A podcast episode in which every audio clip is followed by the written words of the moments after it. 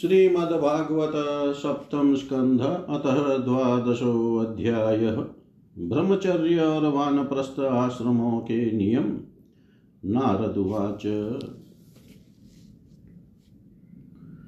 ब्रह्मचारि गुरुकुले वसन्तान्तो गुरोहितम्। आचरन्दाशवन्नीचो गुरौ सुदृढसौहृद सायं प्रातरुपासीत गुर्वग्न्यर्कशुरोत्तमान् उभै सन्ध्यै च यत्वागजपन् ब्रह्म समाहित। छन्दास्य धीयेत गुरोराहुतश्चेत सुयन्त्रित। उपक्रमे अवसाने च चरणौ शिरसा नमेत् मेखलाजिन्नवांसांसि जटादण्डकमण्डलुन् बिभ्रियादुपवीतं च दर्भपाणिर्यथोदितम् सायं प्रातश्चरेद्भिक्षं गुरुवै तन्निवेदयेत्। भुञ्जित यद्यनुज्ञातो नो चेदुपवसेत् क्वचित्। सुशीलोमितभुग्धाख्य श्रद्धानो जितेन्द्रिय यावदर्थं व्यवहरेत स्त्रीषु स्त्रीनिर्जितेषु च वर्जयेत प्रमदागातां गृहस्थो बृहद्व्रत इन्द्रियाणि प्रमातीनि हरन्त्यपि यतेर्मन केशप्रसादनोन्मर्दस्नपनाभ्यञ्जनादिकं गुरुस्त्रीभिर्ययुवतीभिः कारयेनात्मनो युवा। नन्वाग्निः प्रमदानां घृतकुम्भसमपुमान् सुतामपि रहो जय्यादन्यदायावदत्कृत कल्पयित्वात्मना यावदावासमिदमीश्वर द्वैतं तावन विरम्येत ततो यास्य विपर्यय।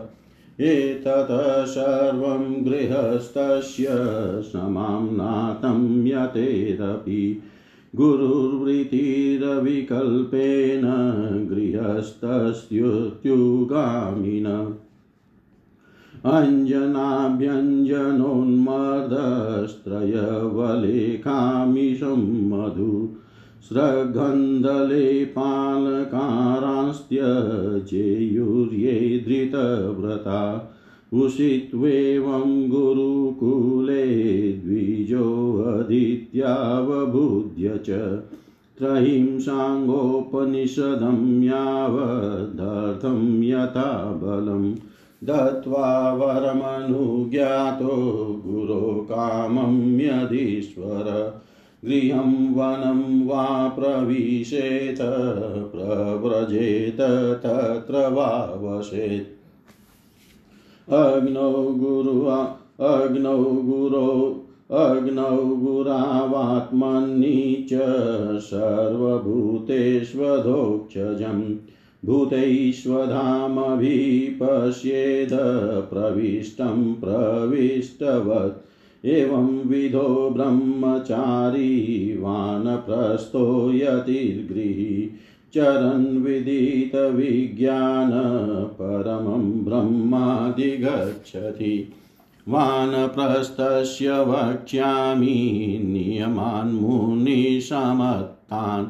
यानातिष्ठन मुनिर्गच्छेदृशी लोकमिहाञ्जसा न कृष्टपच्यमशनीयाद कृष्टं चाप्यकालत।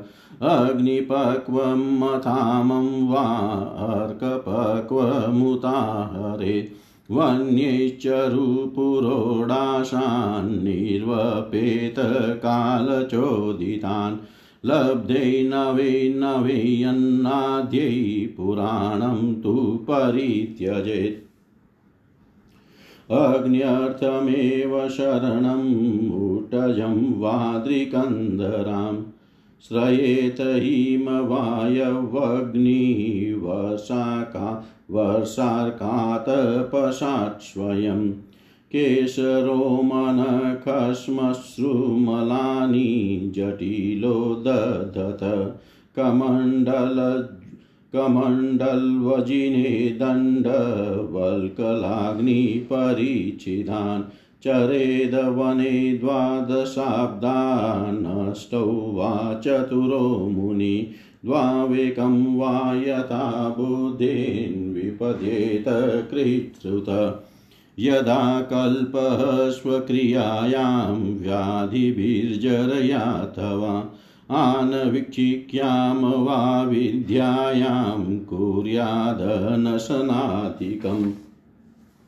आत्मन्यग्निन समारोप्य संन्यस्याहमात्मताम् कारणेषु न्यसेत सम्यक् सङ्घातं तु यथार्हत।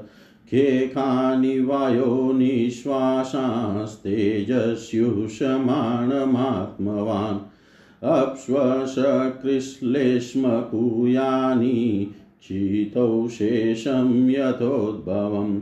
वाचमग्नौ स वक्तव्यामिन्द्रे शिल्पं करावपि पदानि गत्या वयसि रत्योपस्तं प्रजापतौ मृत्यौ पायुं विसर्गं च यथास्थानं विनिर्दिशेत् दिक्षु श्रोत्रं सनादेन स्पर्शमध्यात्मनि त्वचम् रूपाणि रूपाणि चक्षुषा राजन् ज्योतिष्यभिनिवेशयेत् अप्सु प्रचेतसा जीव्यां ग्रेयर्घ्राणं चित्तौ न्यसेत्। मनो, मनोरथैश्चन्द्रै बुद्धिं बोध्यै कवौ कर्माण्यध्यात्मना रुद्रे यदहं मता क्रिया,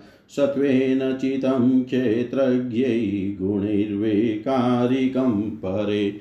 अप्सुक्षितिमपो ज्योतिष्यदो वायो नभस्यमुं कुटस्थे तच महती, तद्व्यक्ते अक्षरे च तत्। इत्यक्षरतयात्मानं चिन्मात्रं वशेषितं ज्ञात्वा द्वयोऽथ विरमेद दग्धयो निरिवानल। ज्ञात्वा द्वयोऽथ विरमेद दग्धयो निरिवानल। जय जय श्रीमद्भागवते महापुराणे पारमहंस्यां संहितायां सप्तमस्कन्धे युधिष्ठिरनारदसंवादे सदाचारनिर्णयो नाम द्वादशोऽध्यायः सर्वं श्रीशां सदाशिवार्पणम् अस्तु ॐ विष्णवे नमः, ॐ विष्णवे नमः, ॐ विष्णवे नमः। द्वादशो अध्याय, ब्रह्मचर्य और वानप्रस्थाश्रमों के नियम हिंदी भावार्थ नारद जी कहते हैं। धर्मराज गुरुकुल में निवास करने वाला ब्रह्मचारी अपनी इंद्रियों को वश में रख कर दास के समान अपने को छोटा माने। गुरुदेव के चरणों में सुदृढ़ अनुराग रखे और उनके हित के कार्य करता रहे। सायं काल और प्रातः काल गुरु, अग्नि, सूर्य और श्रेष्ठ देवताओं की उपासना करे और मौन होकर एकाग्रता से गायत्री का जप करता हुआ दोनों समय की संध्या करे। गुरु जी जब बुलावे तभी पूर्णतया अनुशासन में रहकर उनसे वेदों का स्वाध्याय करे। पाठ के प्रारंभ और अंत में उनके चरणों में सिर टेक कर प्रणाम करे। शास्त्र की आज्ञा के अनुसार मेखला, मृग, चर्म, वस्त्र, जटा, दंड, कमंडलु, यज्ञोपवित तथा हाथ में कुश धारण करे। सायं काल और प्रातः काल भिक्षा मांग कर लावे और उसे गुरु जी को समर्पित कर दे। वे आज्ञा दे, तब भोजन करे और यदि कभी आज्ञा न दे तो उपवास कर ले। अपने शील की रक्षा करे, थोड़ा खाए, अपने कामों को निपुणता के साथ करे, श्रद्धा रखे और इंद्रियों को अपने वश में रखे। स्त्री और स्त्रियों के वश में रहने वालों के साथ जितनी आवश्यकता हो, उतना ही व्यवहार करे। जो गृहस्थ नहीं है और जो ब्रह्म, जो गृहस्थ नहीं है और ब्रह्मचर्य का व्रत लिए हुए हैं, उसे स्त्रियों की चर्चा से ही अलग रहना चाहिए। इंद्रियाँ बड़ी बलवान हैं। ये प्रयत्न पूर्वक साधन करने वालों के मन को भी क्षुब्ध करके खींच लेती है। युवक ब्रह्मचारी, युवती गुरु पत्नियों से बाल सुलझवाना, शरीर मलवाना, स्नान करवाना, उबटन लगवाना इत्यादि कार्य न करावे। स्त्रियाँ आग के समान हैं और पुरुष घी के घड़े के समान। एकांत में तो अपनी कन्या के साथ भी न रहना चाहिए। जब वह एकांत में न हो, तब भी आवश्यकता के अनुसार ही उसके पास रहना चाहिए। जब तक यह जीव आत्म साक्षात्कार के द्वारा इन देह और इंद्रियों को प्रतिदि मात्र निश्चय करके स्वतंत्र नहीं हो जाता, जब तक मैं पुरुष हूँ और यह स्त्री है, यह द्वेत नहीं मिटता, और तब तक यह भी निश्चित है कि ऐसे पुरुष यदि स्त्री के संसर्ग में रहेंगे तो उनकी, उनमें भोग्य बुद्धि हो ही जाएगी। ये सब शील रक्षादि गुण गृहस्थ के लिए और सन्यासी के लिए भी विहित है। गृहस्थ के लिए गुरुकुल में रहकर गुरु की सेवा शुश्रूषा वैकल्पिक है, क्योंकि ऋतु गमन के कारण उसे वहाँ से अलग भी होना पड़ता है। जो ब्रह्मचर्य का व्रत धारण करे, उन्हें चाहिए कि वे सुरमा या तेल न लगावे, उबटन न मले, स्त्रियों के चित्र न बनावे, मांस और मध्य से कोई संबंध न रखे। फूलों के हार, इत्र फुलेल चंदन और आभूषणों का त्याग कर दे। इस प्रकार गुरुकुल में निवास करके द्विजाति को अपनी शक्ति और आवश्यकता के अनुसार वेद, उनके अंग, शिक्षा, कल्प आदि और उपनिषदों का उपनिषदों का अध्ययन तथा ज्ञान प्राप्त करना चाहिए। फिर यदि सामर्थ्य हो तो गुरु को मुँह मांगी दक्षिणा देनी चाहिए। इसके बाद उनकी आज्ञा से गृहस्थ, वानप्रस्थ अथवा संन्यास आश्रम में प्रवेश करे। या जीवन ब्रह्मचर्य का पालन करते हुए उसी आश्रम में रहे।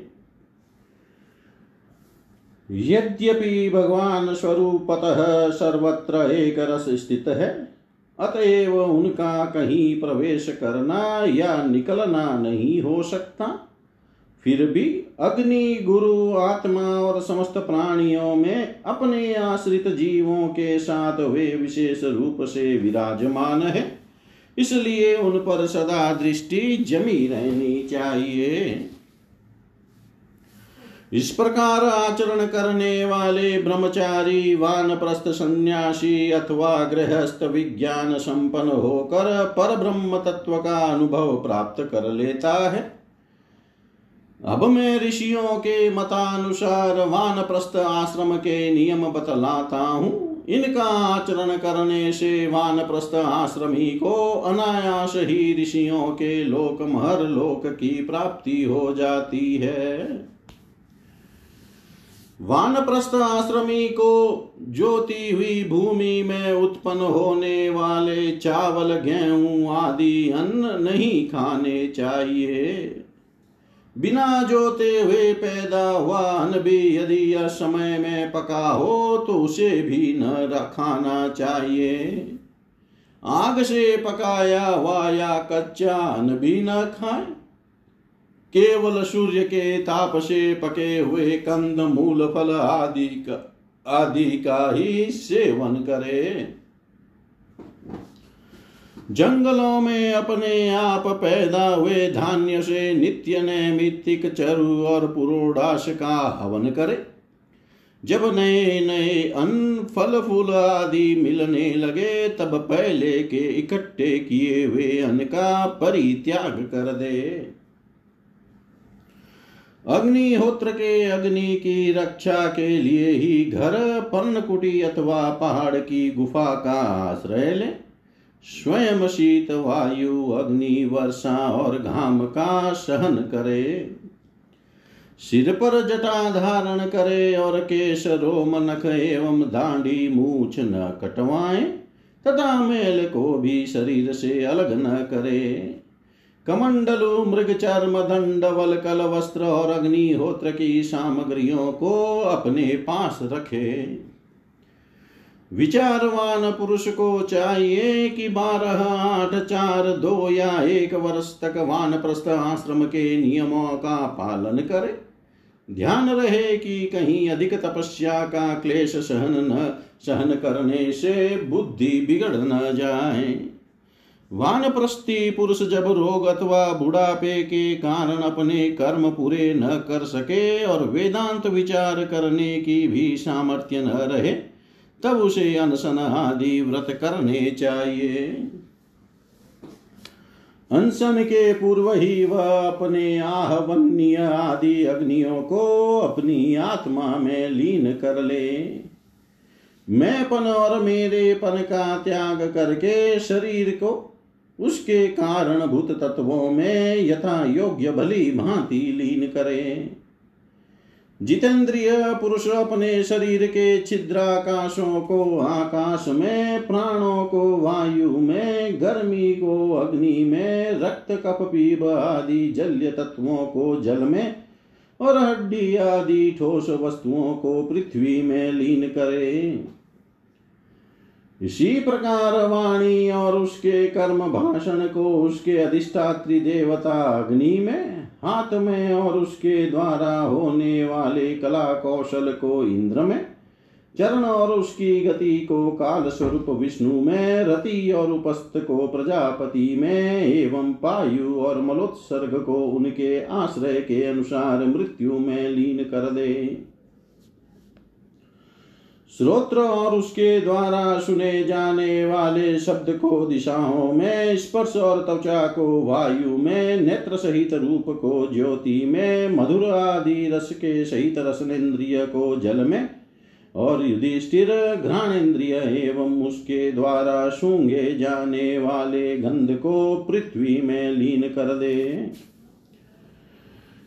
मनोरथों के साथ मन को चंद्रमा में समझ में आने वाले पदार्थों के सहित बुद्धि को ब्रह्मा में तथा अहंता और ममता रूप क्रिया करने वाले अहंकार को उसके कर्मों के साथ रुद्र में लीन कर दे। इसी प्रकार चेतना सहित चित्त को क्षेत्रज्ञ जीव में और गुणों के कारण विकारी से प्रतीत होने वाले जीव को पर ब्रह्म में लीन कर दे। साथ ही पृथ्वी का जल में, जल का अग्नि में, अग्नि का वायु में, वायु का आकाश में, आकाश का अहंकार में, अहंकार का मह तत्व में मह तत्व का अव्यक्त में और अव्यक्त का विनाशी परमात्मा में लय कर दे।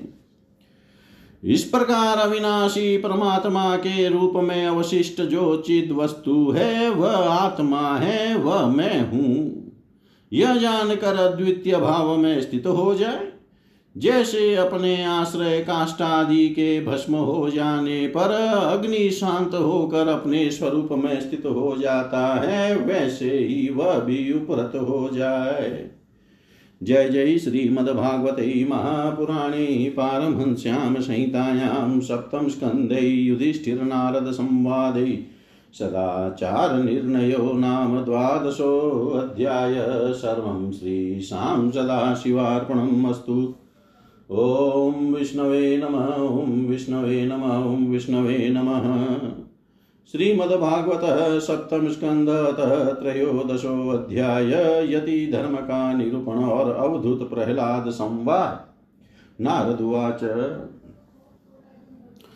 कल्पस्त्वेवं परिव्रज्य देहमात्रावशेषित।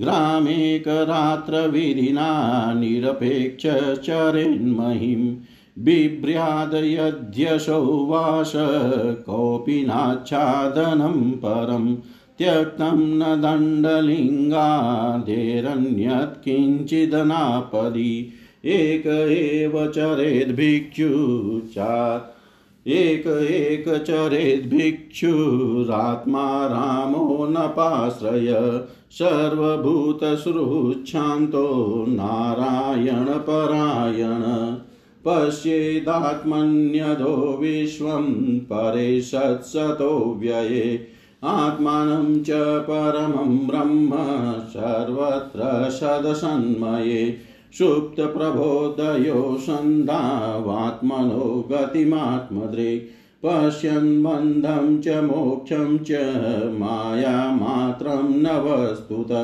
नाभिनन्देद ध्रुवं मृत्युं ध्रुवं वास्य जीवितं कालं परं प्रतीक्षेत भूतानां प्रभवाप्ययं नाशशास्त्रेषु सज्जेत नोपजीवेत जीविकां वादवादास्त्यजेत्तर्कान् पक्षं कं च न संश्रयेत् न शिष्याननुभग्नीत ग्रन्थान्नैवाभ्यसेत् बहून्। न व्याख्यामुपयुञ्जीत नारम्भानारभेत् क्वचित्। न यतैराश्रमः प्रायो धर्महेतुर्महात्मन शान्तस्य समचितस्य बिभ्रियाद्दूतवा त्यजेत् अव्यक्तलिङ्गो व्यक्तार्थो मनीष्युन्मत्तबालवत्। कविरमुकवदात्मानं सदृष्टया दर्शयेन्द्रिणाम् अत्राप्युदाहरन्तीममितिहासं पुरातनं प्रह्लादस्य च संवादं मुनिराजगरस्य च तं शयानं धरोपस्थे कावेर्यां शय्यशानुनि रजस्वलेस्तनुदेशेर्निगुडामलतेजसं ददर्श लोकान् विचरन् लोकतत्त्वविवित्सया वृतौ अमात्यैः कतिपयै प्रह्लादो भगवत्प्रिय। कर्मणा आकृतिभिर्वाचा लिङ्गैर्वर्णाश्रमादिभिः न विदन्ति जनाम्यम्रेयो सोऽसाविति न वेति च तं नत्वाभ्यर्चय विधिवत पादयो शिरसा स्पृशन् विवित्सुहृदमप्राचीन महाभागवतो वसुर् बिभर्षिकायं पीवानं सोद्यमो भोगवान्यता वितं चेवोद्यमवतां भोगो वितवतामिह। भोगिनां खलु देहोऽयं पीवा भवति नान्यथा। न ते शयानस्य निरुद्यमस्य भ्रमणनुहार्तो यत एव भोग।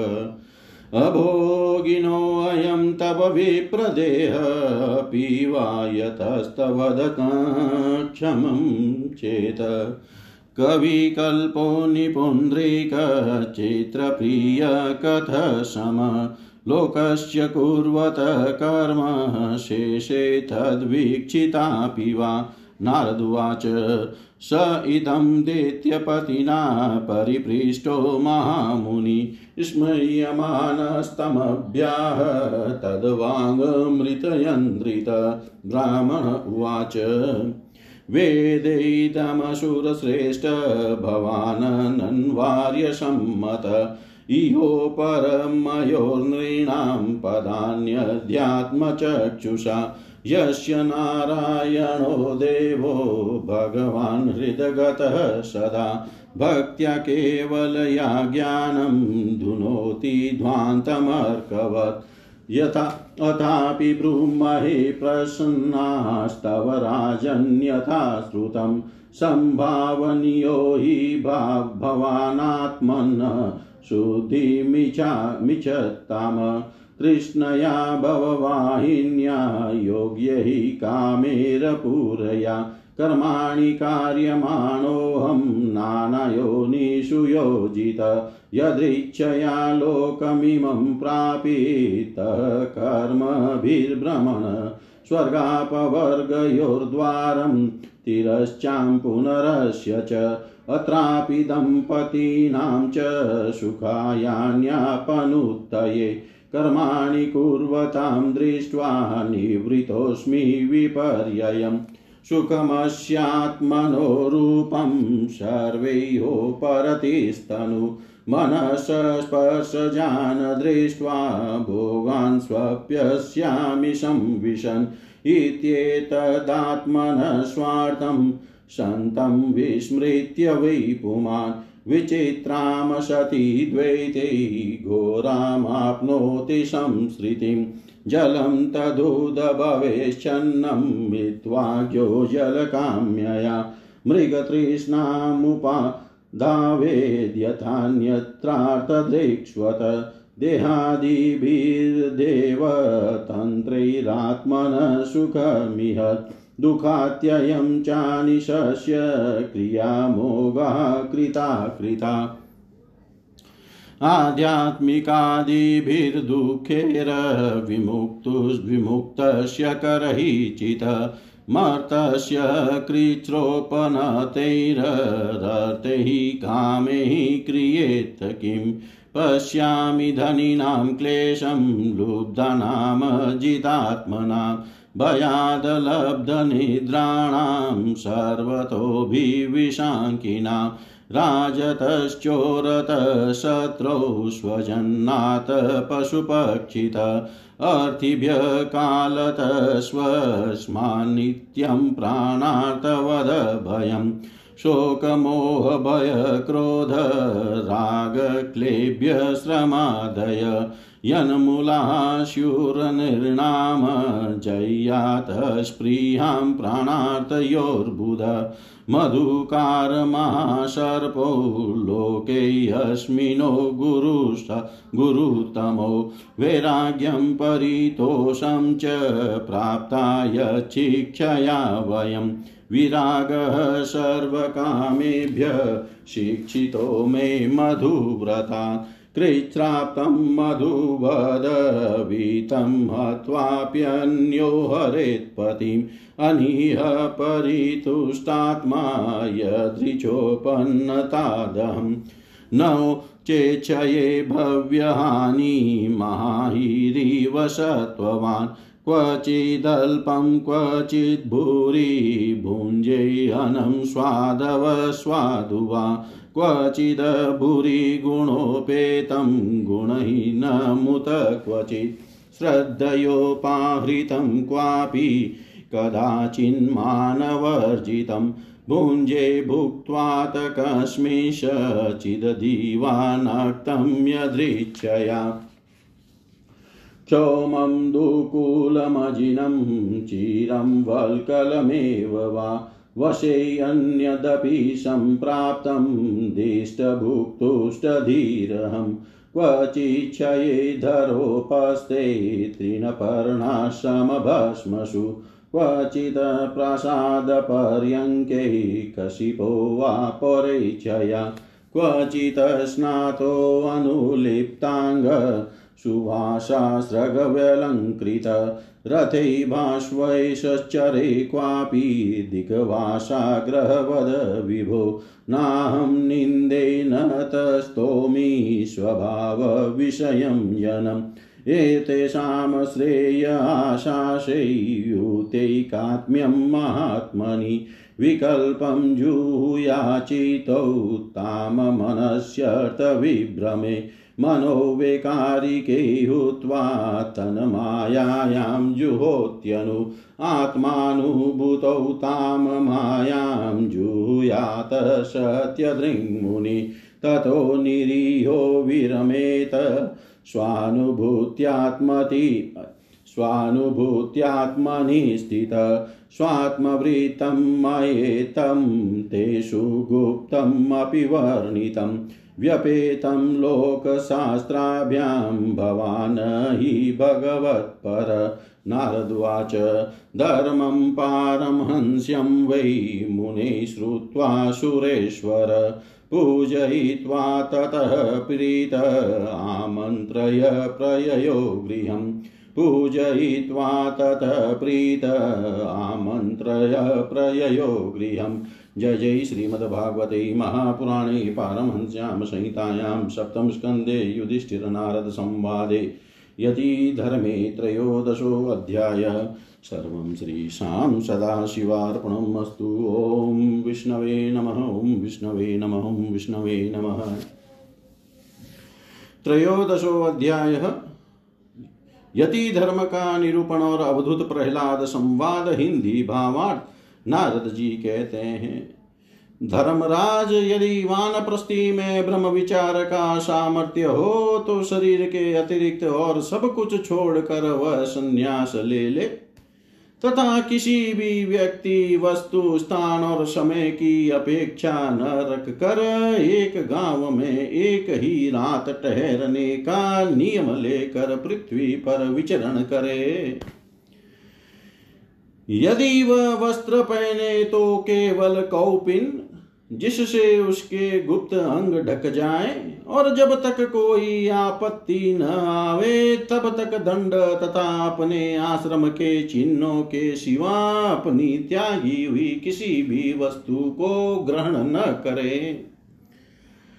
सन्यासी को चाहिए कि वह समस्त प्राणियों का हितेशी हो, शांत रहे, भगवत परायण रहे और किसी का आश्रय न लेकर अपने आप में ही रमे एवं अकेला ही विचरे। इस संपूर्ण विश्व को कार्य और कारण से अतीत परमात्मा में अध्यस्त जाने और कार्य कारण स्वरूप इस जगत में ब्रह्म स्वरूप अपने आत्मा को परिपूर्ण देखे। आत्मदर्शी, सन्यासी, सुषुप्ति और जागरण की संधि में अपने स्वरूप का अनुभव करे और बंधन तथा मोक्ष दोनों ही केवल माया है, वस्तुतः कुछ नहीं ऐसा समझे। न तो शरीर की अवश्य होने वाली मृत्यु का अभिनंदन करे और न अनिश्चित जीवन का। केवल समस्त प्राणियों की उत्पत्ति और नाश के कारण काल की प्रतीक्षा करता रहे। असत्य अनात्म वस्तु का प्रतिपादन करने वाले शास्त्रों से प्रीति न करे। अपने जीवन निर्वाह के लिए कोई जीविका न करे, केवल वाद विवाद के लिए कोई तर्क न करे और संसार में किसी का पक्ष न ले। शिष्य मंडली न जुटावे, बहुत से ग्रंथों का अभ्यास न करे व्याख्यान न दे, और बड़े बड़े कामों का आरंभ न करे। शांत समदर्शी एवं महात्मा सन्यासी के लिए किसी आश्रम का बंधन धर्म का कारण नहीं है। वह अपने आश्रम के चिन्हों को धारण करे, चाहे छोड़ दे। उसके पास कोई आश्रम का चिन्ह न हो, परंतु वह आत्मानुसंधान में मग्न हो। हो तो अत्यंत विचारशील, परंतु जान पड़े पागल और बालक की तरह वह अत्यंत प्रतिभाशील होने पर भी साधारण मनुष्यों की दृष्टि से ऐसा जान पड़े, मानो कोई गूँगा है। युधिष्ठिर, इस विषय में महात्मा लोग एक प्राचीन इतिहास का वर्णन करते हैं। वह है दत्तात्रेय मुनि और भक्त राज प्रहलाद का संवाद एक बार भगवान के परम प्रेमी प्रहलाद जी कुछ मंत्रियों के साथ लोगों के हृदय की बात जानने की इच्छा से लोकों में विचरण कर रहे थे। उन्होंने देखा कि सह्य पर्वत की तलहटी में कावेरी नदी के तट पर पृथ्वी पर ही एक मुनि पड़े हुए हैं। उनके शरीर की निर्मल ज्योति अंगों के धूली धूसरित होने के कारण ढकी हुई थी। उनके कर्म, आकार, वाणी और वन आश्रम आदि के चिन्हों से लोग यह नहीं समझ सकते थे कि वे कोई सिद्ध पुरुष है या नहीं। भगवान के परम प्रेमी भक्त प्रहलाद जी ने अपने सिर से उनके चरणों का स्पर्श करके प्रणाम किया और विधि पूर्वक उनकी पूजा करने, करके जानने की इच्छा से यह प्रश्न किया, भगवान, आपका शरीर उद्योगी और भोगी पुरुषों के समान हृष्ट पुष्ट है। संसार का यह नियम है कि उद्योग करने वालों को धन मिलता है। धन वालों को ही भोग प्राप्त होता है और भोगियों का ही शरीर हृष्ट पुष्ट होता है। और कोई दूसरा कारण तो हो नहीं सकता। भगवान, आप कोई उद्योग तो करते नहीं, यो ही पड़े रहते हैं। इसलिए आपके पास धन है नहीं। फिर आपको भोग कहाँ से प्राप्त होंगे? ब्राह्मण देवता बिना भोग के ही आपका यह शरीर इतना हृष्ट पुष्ट कैसे है? यदि हमारे सुनने योग्य हो तो अवश्य बतलाइए। आप विद्वान, समर्थ और चतुर हैं। आपकी बातें बड़ी अद्भुत और प्रिय होती है। ऐसी अवस्था में आप सारे संसार को कर्म करते हुए देख कर भी समभाव से पड़े हुए हैं। इसका क्या कारण है?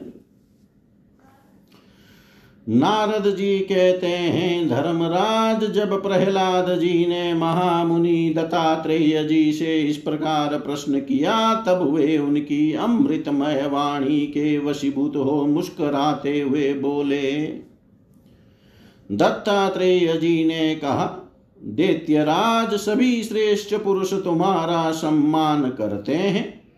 मनुष्यों को कर्मों की प्रवृत्ति और उनकी निवृत्ति का क्या फल मिलता है, यह बात तुम अपनी ज्ञान दृष्टि से जानते ही हो। तुम्हारी अनन्य भक्ति के कारण देवाधिदेव भगवान नारायण सदा तुम्हारे हृदय में विराजमान रहते हैं और जैसे सूर्य अंधकार को नष्ट कर देते हैं, वैसे ही वे तुम्हारे अज्ञान को नष्ट करते रहते हैं। तो भी प्रहलाद, मैंने जैसा कुछ जाना है, उसके अनुसार मैं तुम्हारे प्रश्नों का उत्तर देता हूँ। क्योंकि आत्मशुद्धि के अभिलाषियों को तुम्हारा सम्मान अवश्य करना चाहिए। प्रहलाद जी, तृष्णा एक ऐसी वस्तु है जो इच्छा अनुसार भोगों के प्राप्त होने पर भी पूरी नहीं होती।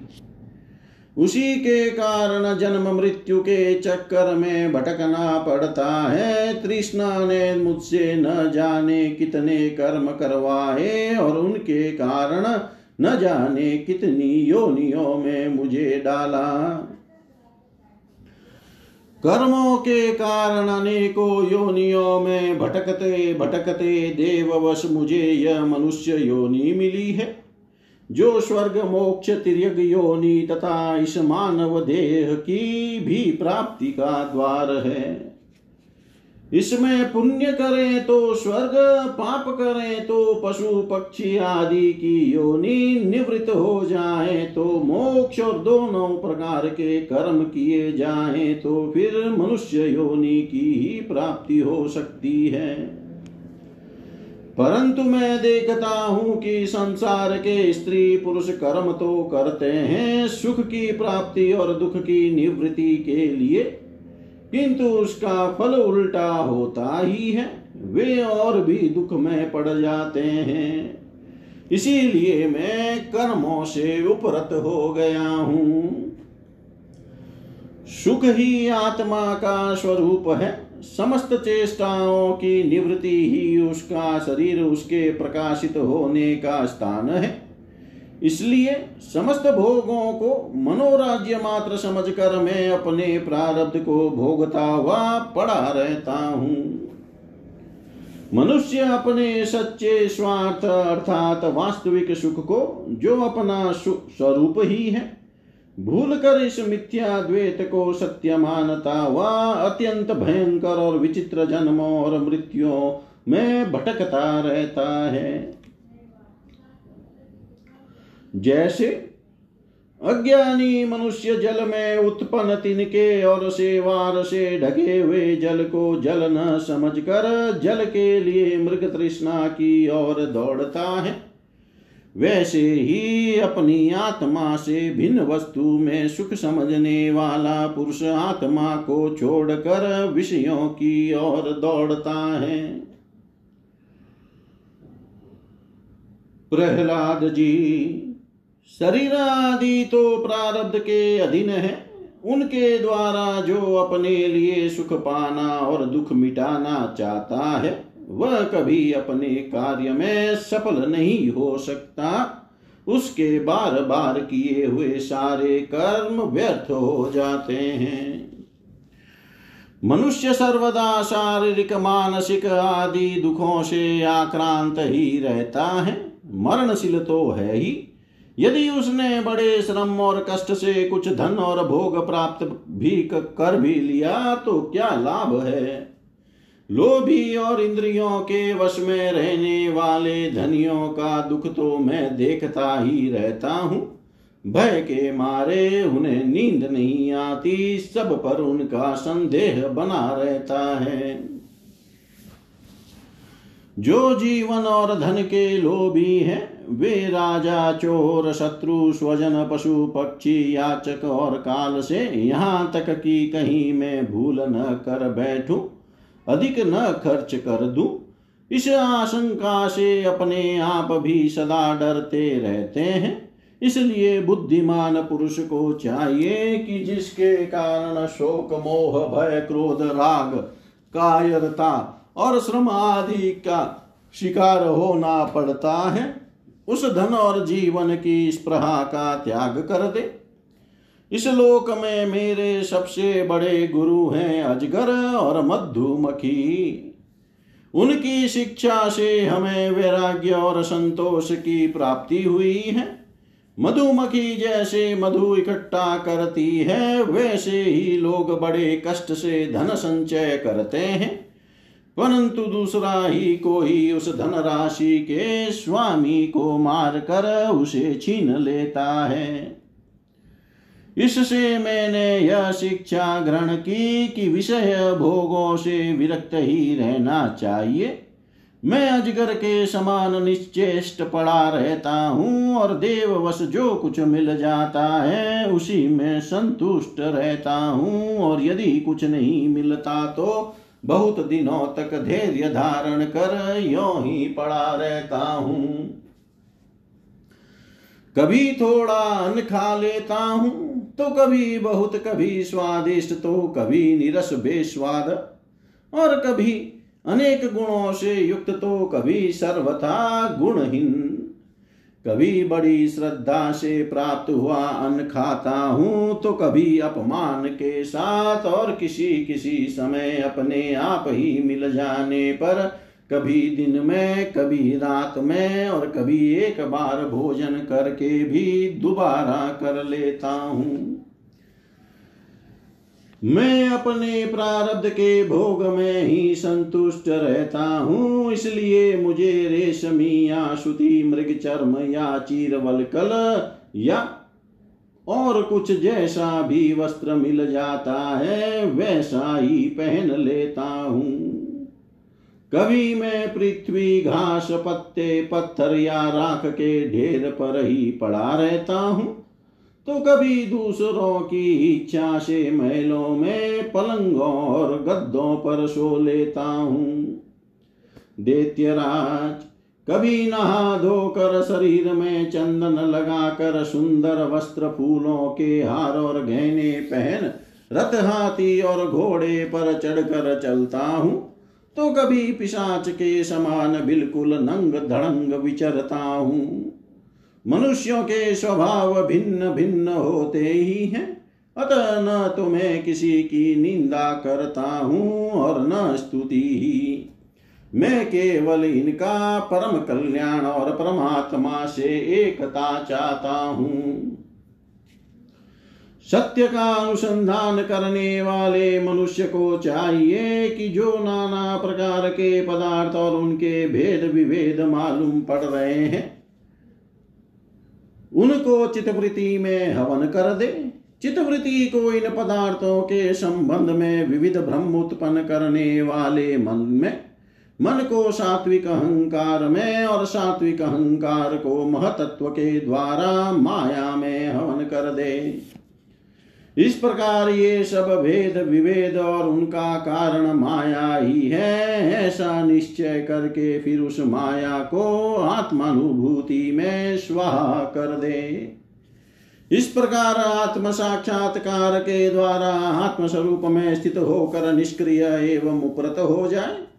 प्रहलाद जी, मेरी यह आत्मकथा अत्यंत गुप्त एवं लोक और शास्त्र से परे की वस्तु है।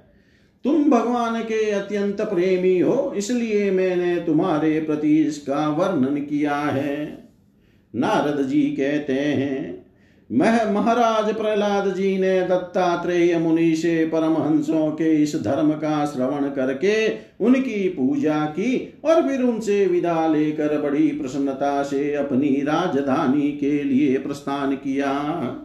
जय जय श्रीमद्भागवते महापुराणे पारमहंस्यां संहितायां सप्तम स्कन्धे नारद संवादे यति धर्मे त्रयोदशोऽध्यायः सर्वं श्रीशां सदाशिवार्पणम् अस्तु। ॐ विष्णवे नमः, ॐ विष्णवे नमः, ॐ विष्णवे नमः। श्रीमद्भागवत सप्तम स्कन्धतः चतुर्दशोऽध्याय गृहस्थसम्बन्धी सदाचार युधिष्ठिरुवाच। गृहस्थ एतां पदवीं विधिनायेन चाञ्जसा। याति देवऋषे ब्रूहि मादृशो गृहमूढधि नारदुवाच गृहेष्वस्थितो राजन् क्रियाः कुर्वन् गृहोचिता। वासुदेवार्पणं साक्षादुपासीत् महामुनिन्। शृण्वन् भगवतो भीक्ष्णम् अवतार कथामृतं श्रद्धानो यथा कालमुपशान्त जनावृत सत्सङ्गाचाणक्यैः सङ्गम् आत्मजायात्मजादिषु। विमुच्येन मुच्यमानेषु। स्वयं स्वप्नवदुत्थित यावदर्थमुपासीनो देहे गेहे च पण्डित। विरक्तो रक्तवत्तत्र नृलोके नरतां न्यसेत् ज्ञातय पितरो पुत्रा भ्रातरः सुहृदो परे यद वदन्ति यदिच्छन्ति चानुमोदेत निर्मम। दिव्यं भौमं चान्तरिक्षं वीतम् अच्युतनिर्मितं ततः सर्वमुपभुञ्जान एतत् कुर्यात् स्वतो बुध यावदभ्रियेत जठरं, तावत् स्वत्वं हि देहिना अधिकं योऽभिमन्येत, सस्तेनो दण्डमर्हति। मृगोष्टकर मर्काकुसरीसृपखगमक्षिका आत्मनः पुत्रवत् पश्यैतैरेषामन्तरं कियत्? त्रिवर्गं भजेत गृह्यमेद्यपि। यथा देशं यथा कालं यावदेवोपपादितम्। आश्वाघान्ते अवसाहिभ्य कामान् संविभजेद्यथा। अप्येकामात्मनोदारां नृणां स्वत्वग्रहो यथ।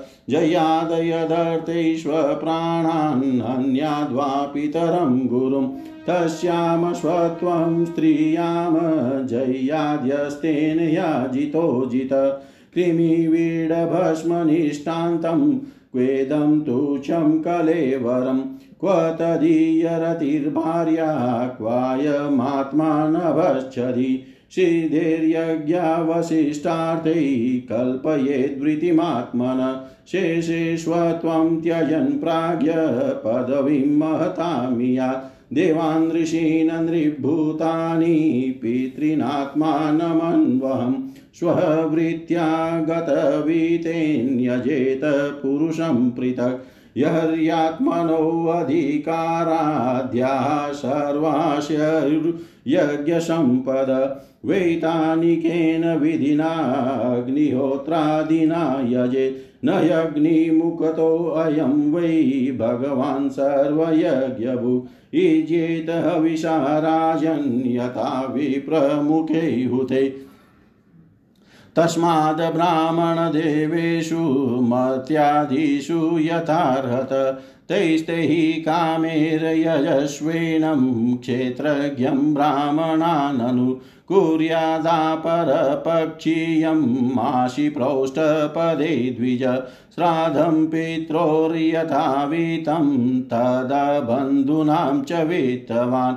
अयने विषुवे कुर्याद्व्यतिपाते दिनक्षये चन्द्रादित्योपरागे च द्वादशी श्रवणेषु च तृतीयायां शुक्लपक्षे नवम्यामथ कार्तिके चतस्रिष्वष्ट्यष्टकाशु हेमन्ते शिशिरे तथा माघे च शीतसप्तम्यां मघाराक समागमे राकया चानुमत्या वा मासर्क्षाणि युतान्यपि द्वादश्यामनुराधास्याश्रवणस्तिस्र उत्तरा तिस्रस्वेकादशी वाशु जनर्मक्षस्रोत श्रोणयोग्युक त एते श्रेयसकाला नृणां श्रेयो विवर्धना कुर्यात् सर्वात्मनेतेषु श्रेयो अमोघं तदायुष।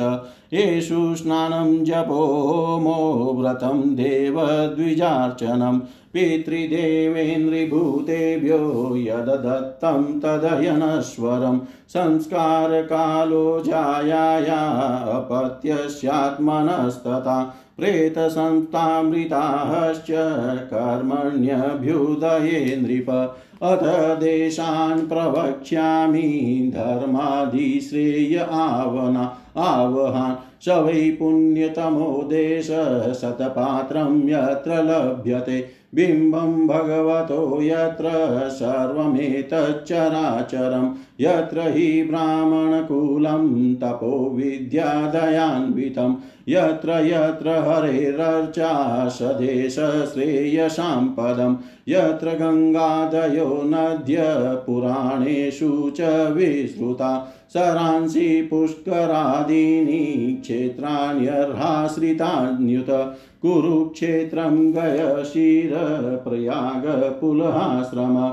नैमिषं फाल्गुनं सेतु प्रभासोऽथ कुशस्थली। वाराणसी, मधुपुरी पम्पा बिन्दुसरस्तथा नारायणाश्रमो, नन्दा, सीतारामाश्रमादय, सर्वे कुलाचला, राजन् महेन्द्रमलयादय एते पुण्यतमा देशा हरेरचाश्रिताश्च ये एतान् देशान् निषेवेत श्रेयस्कामो यभीक्ष्णश धर्मो यात्रेहित पुंसां सहस्राधिफलोदय।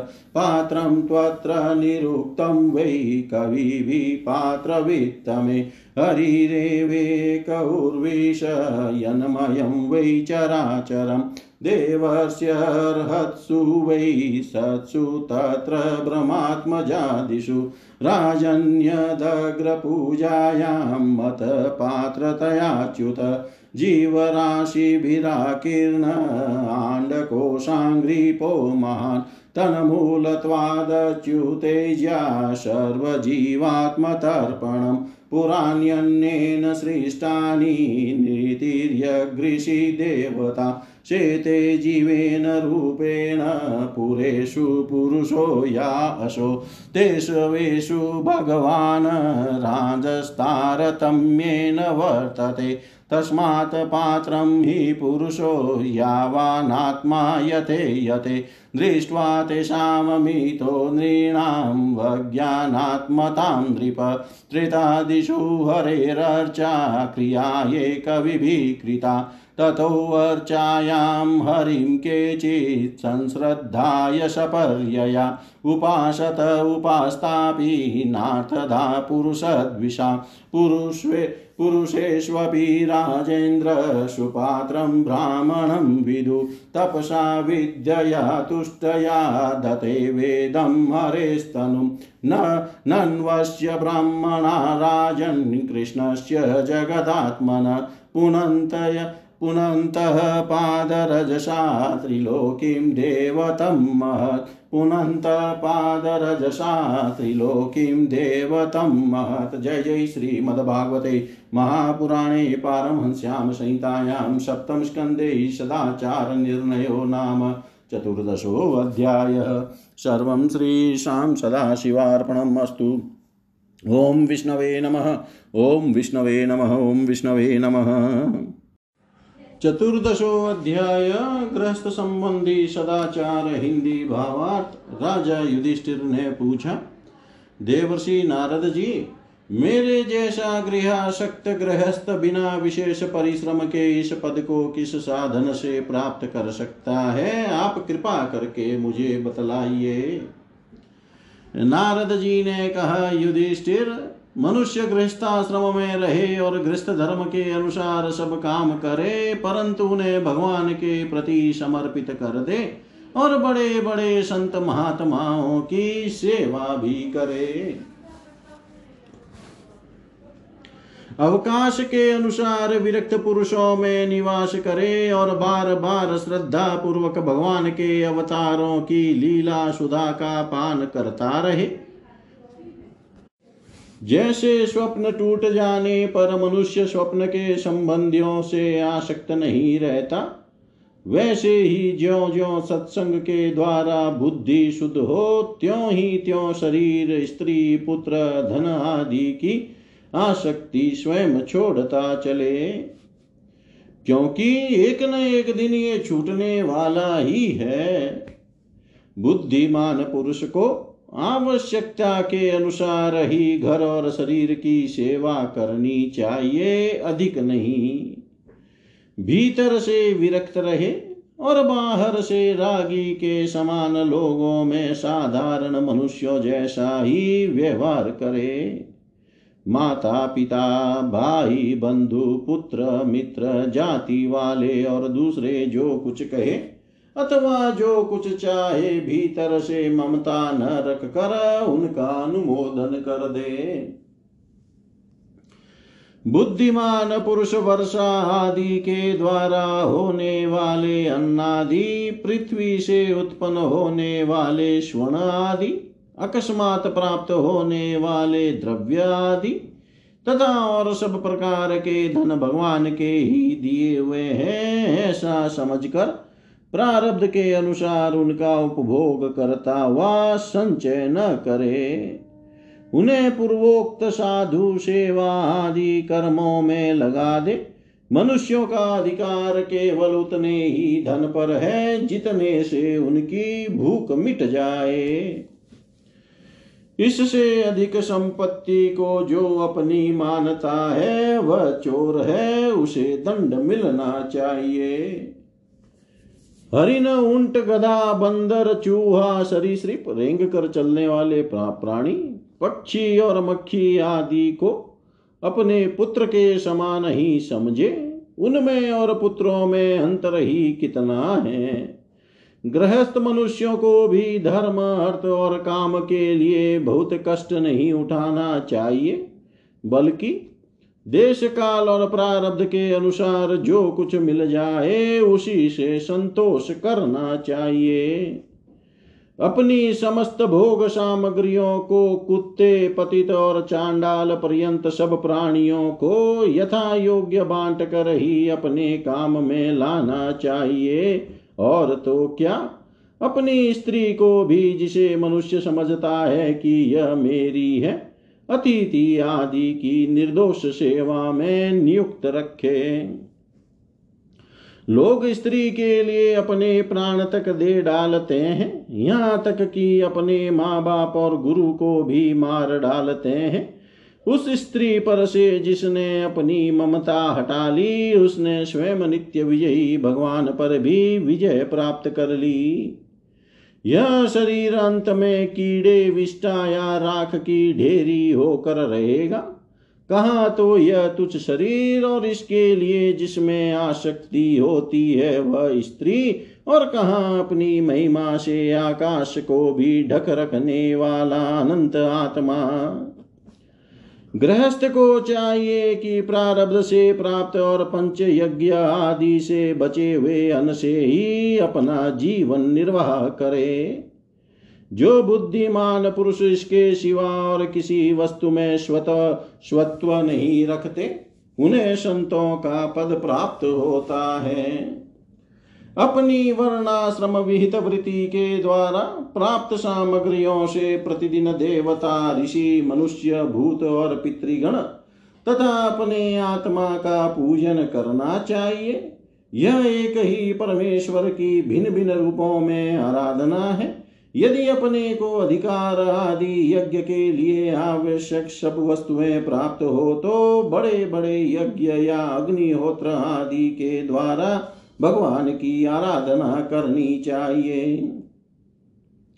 युधिष्ठिर, वैसे तो समस्त यज्ञों के भोक्ता भगवान ही हैं, परंतु ब्राह्मण के मुख में अर्पित किए हुए हविष्यान से उनकी जैसी तृप्ति होती है, वैसी अग्नि के मुख में हवन करने से नहीं होती। इसलिए ब्राह्मण, देवता, मनुष्य आदि सभी प्राणियों में यथा योग्य उनके उपयुक्त सामग्रियों के द्वारा सबके हृदय में अंतर्यामी रूप से विराजमान भगवान की पूजा करनी चाहिए। इनमें प्रधानता ब्राह्मणों की ही है। धनी द्विज को अपने धन के अनुसार आश्विन मास के कृष्ण पक्ष में अपने माता पिता तथा उनके बंधुओं, पितामह, मातामह आदि का भी महालय श्राद्ध करना चाहिए।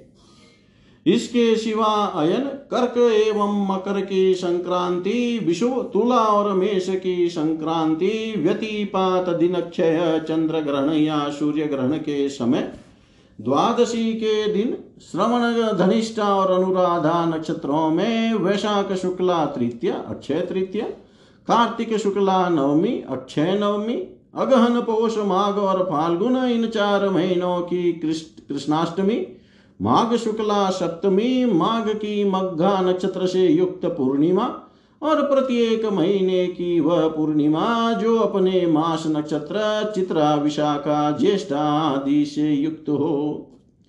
चाहे चंद्रमा पूर्ण हो या पूर्ण द्वादशी तिथि का अनुराधा, श्रवण, उत्तरा, फाल्गुनी उत्तराषाढ़ा और उत्तरा भाद्रपद के साथ योग, एकादशी तिथि का तीनों उत्तरा नक्षत्रों से योग अथवा जन्म नक्षत्र या श्रवण नक्षत्र से योग ये सारे समय पितृगणों का श्राद्ध करने योग्य एवं श्रेष्ठ है। ये योग केवल श्राद्ध के लिए ही नहीं, सभी पुण्य कर्मों के लिए उपयोगी है। ये कल्याण की साधना के उपयुक्त और शुभ की अभिवृद्धि करने वाले हैं। इन अवसरों पर अपनी पूरी शक्ति लगाकर शुभ कर्म करने चाहिए, इसी में जीवन की सफलता है। इन शुभ संयोगों में जो स्नान, जप, होम, व्रत तथा देवता और ब्राह्मणों की पूजा की जाती है, अथवा जो कुछ देवता, पीतर, मनुष्य एवं प्राणियों को समर्पित किया जाता है, उसका फल अक्षय होता है। युधिष्ठिर, इसी प्रकार स्त्री के पुंसवन आदि, संतान के जात कर्म आदि तथा अपने यज्ञ, दीक्षा आदि संस्कारों के समय शवदाह के दिन या वार्षिक श्राद्ध के उपलक्ष्य में अथवा अन्य मांगलिक कर्मों में दान आदि शुभ कर्म करने चाहिए। युधिष्ठिर, अब मैं उन स्थानों का वर्णन करता हूँ जो धर्म आदि श्रेय की प्राप्ति कराने वाले हैं। सबसे पवित्र देश वह है जिसमें सतपात्र मिलते हो। जिनमें यह सारा चर और अचर जगत स्थित है, उन भगवान की प्रतिमा जिस देश में हो, जहाँ तप विद्या एवं दया आदि गुणों से युक्त ब्राह्मणों के परिवार निवास करते हो, तथा जहाँ जहाँ भगवान की पूजा होती हो और पुराणों में प्रसिद्ध गंगा आदि नदियाँ हो, वे सभी स्थान परम कल्याणकारी है। पुष्कर आदि सरोवर सिद्ध पुरुषों के द्वारा सेवित क्षेत्र कुरुक्षेत्र गया प्रयाग पुलहाश्रम सालग्राम क्षेत्र नेमिषारण्य फाल्गुन क्षेत्र सेतु बंध प्रभास द्वारका काशी मथुरा पंपासर बिंदु सरोवर बद्रिकाश्रम, अलकनंदा, भगवान सीता राम जी के आश्रम, अयोध्या। चित्रकूट आदि महेंद्र और मलय आदि समस्त कुल पर्वत और जहाँ जहाँ भगवान के अर्चा अवतार हैं, वे सब के सब देश अत्यंत पवित्र हैं।